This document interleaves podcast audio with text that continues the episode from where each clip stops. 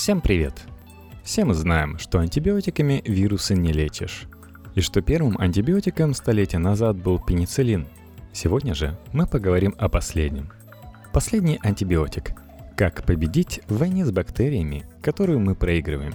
Текст Иры Соломоновой, редактор раздела WordPress Слон Magazine. Более двух миллиардов лет бактерии были единственной формой жизни на нашей планете.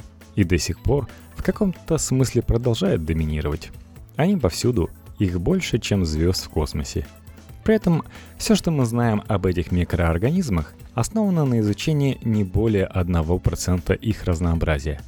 Исследование неизученных пока бактерий может дать медицине бездна новых сведений и предложить бесчисленные подсказки, как продлить жизнь человека. Десятилетиями микробы были источниками важнейшего лекарства – химиотерапии, антикоагулянтов, препаратов, необходимых при трансплантации органов. Знания лишь об одном проценте микробов позволили нам создать практически каждый антибиотик, который использует современная медицина.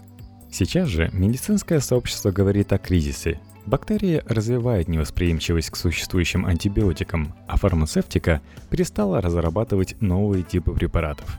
Если ситуация не изменится, медицина будет отброшена обратно в средние века. В этом контексте более глубокое исследование каждого следующего процента микробного мира становится критически важным. Работу, которая может преломить ход войны с бактериями, ведет микробиолог из США Слава Эпштейн.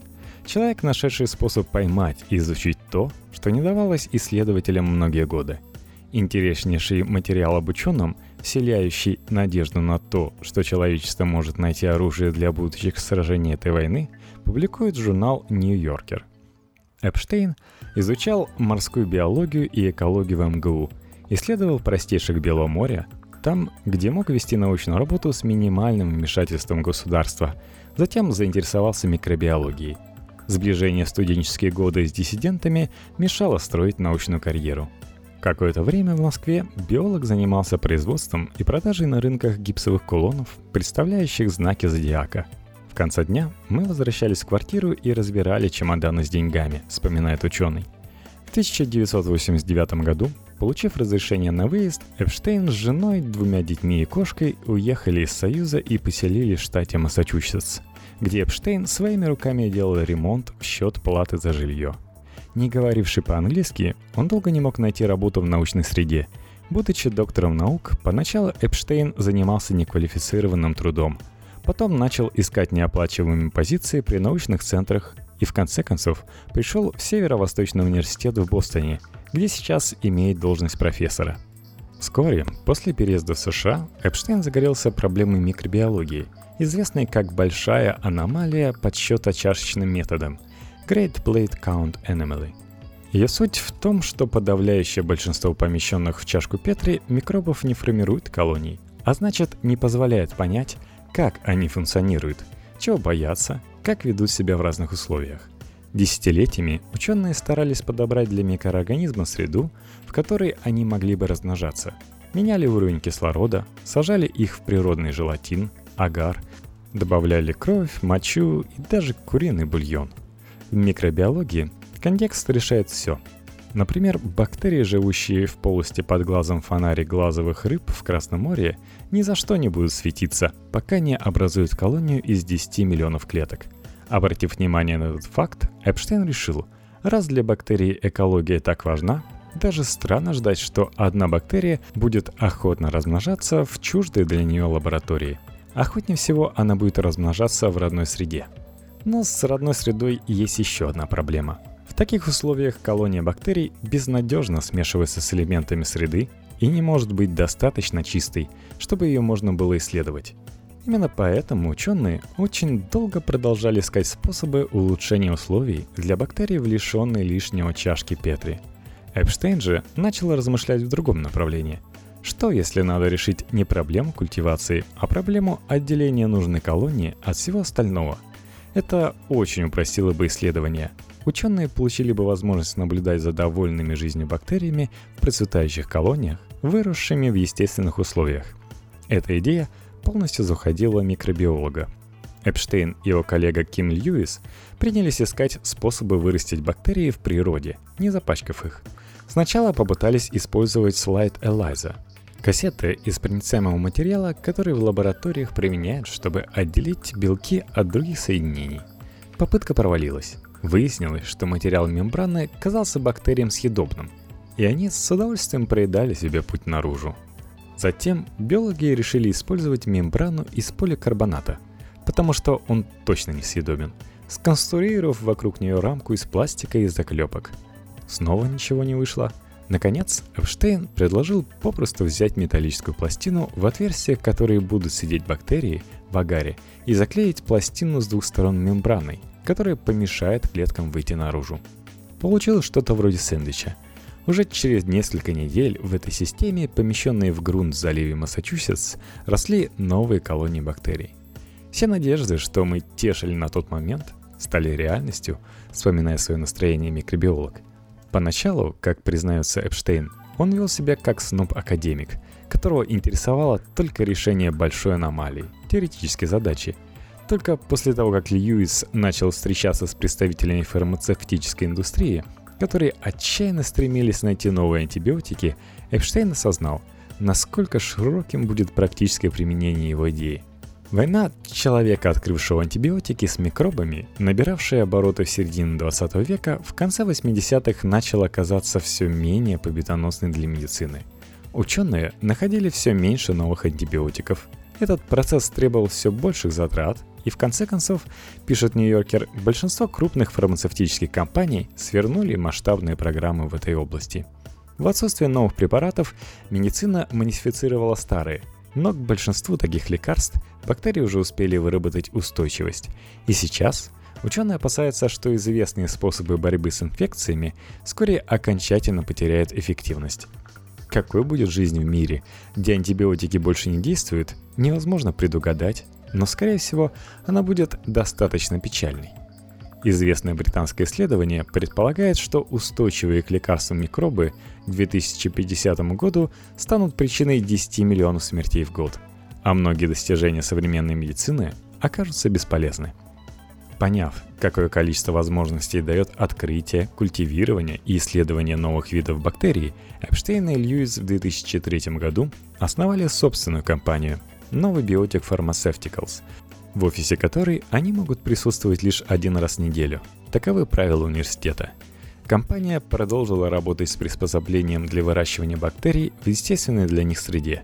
Постепенно сэндвич, который был функционален, но не слишком эффективен, система была гигантской по сравнению с объектом исследований, колонии бактерий, был усовершенствован. В новый биотик сделали пластиковый чип с 384 дырочками в нем, каждая как изоляционный бокс для одной бактерии.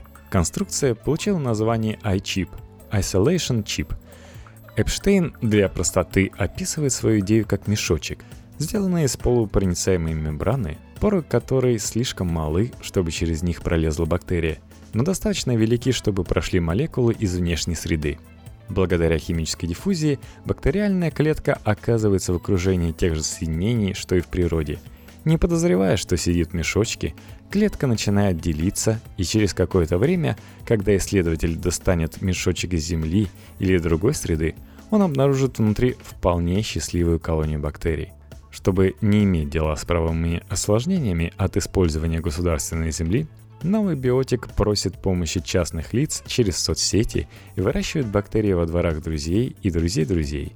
Самое громкое открытие нового биотик произошло почти случайно – в 2011 году один из сотрудников лаборатории обнаружил в почве штата Мэн колонию странных на вид бактерий, которые оказались смертоносными сразу для многих патогенов – стафилококка, пневмококка, сибирской язвы, туберкулеза. И все бы ничего. Но когда ученые принялись искать в остатках побежденных патогенов клетки, которые выжили, так делают, чтобы понять, какие именно мутации позволяют организму противостоять врагу, в том числе антибиотику, Выяснилось, что выживших нет. Все бактерии, столкнувшиеся с родственниками Змена, погибли. Одновременно, и это поначалу даже рассердило исследователей, потому что они не могли понять причину, токсичный эффект антибиотика не распространялся на клетки млекопитающих, те оставались целы. Когда команда исключила все возможные объяснения, осталось одно, самое невероятное. Антибиотик был устойчив к самой устойчивости. Только тогда я понял, что мы держали в руках, говорит Льюис. Новый микроб был назван Элифцерия террая, от греческого Элифцерия – свобода и латинского терра – земля. А антибиотик, полученный на его основе, получил название тексобактин. Описание препарата, которому не вырабатывается устойчивость, было опубликовано в журнале Nature в 2015 году. Но это было сделано не от хорошей жизни – Ученые признаются, что если бы у новобиотик были собственные средства на разработку готового лекарства, они не стали бы публиковаться. Но средств не было. Публикации и iChip были встречены с энтузиазмом и предсказуемой долей скепсиса. Ряд лабораторий начали перепроверять результаты новобиотик, но Льюис заявляет, что ошибки быть не может. Ключ в том, что новая бактерия относится к протеобактериям и имеет прочную внешнюю мембрану, которая защищает ее саму от вырабатываемого ею же состава, смертельного для остальных. Это и есть тот самый инструмент защиты, которого нет у стафилококка, энтерокока или туберкулеза. Сегодня перед маленькой командой Novobiotic стоит сложнейшая задача. Даже если теюксобактин будет работать против многих патогенов, останутся бактерии, против которых он бессилен. Например, и коли, у которой есть собственная защитная мембрана. По оценке Новобиотик, чтобы найти антибиотики против кишечной палочки и подобных патогенов, ежегодный бюджет компании должен быть в десятки раз больше. Не 3 миллиона долларов, а 30. Иначе шансов не будет.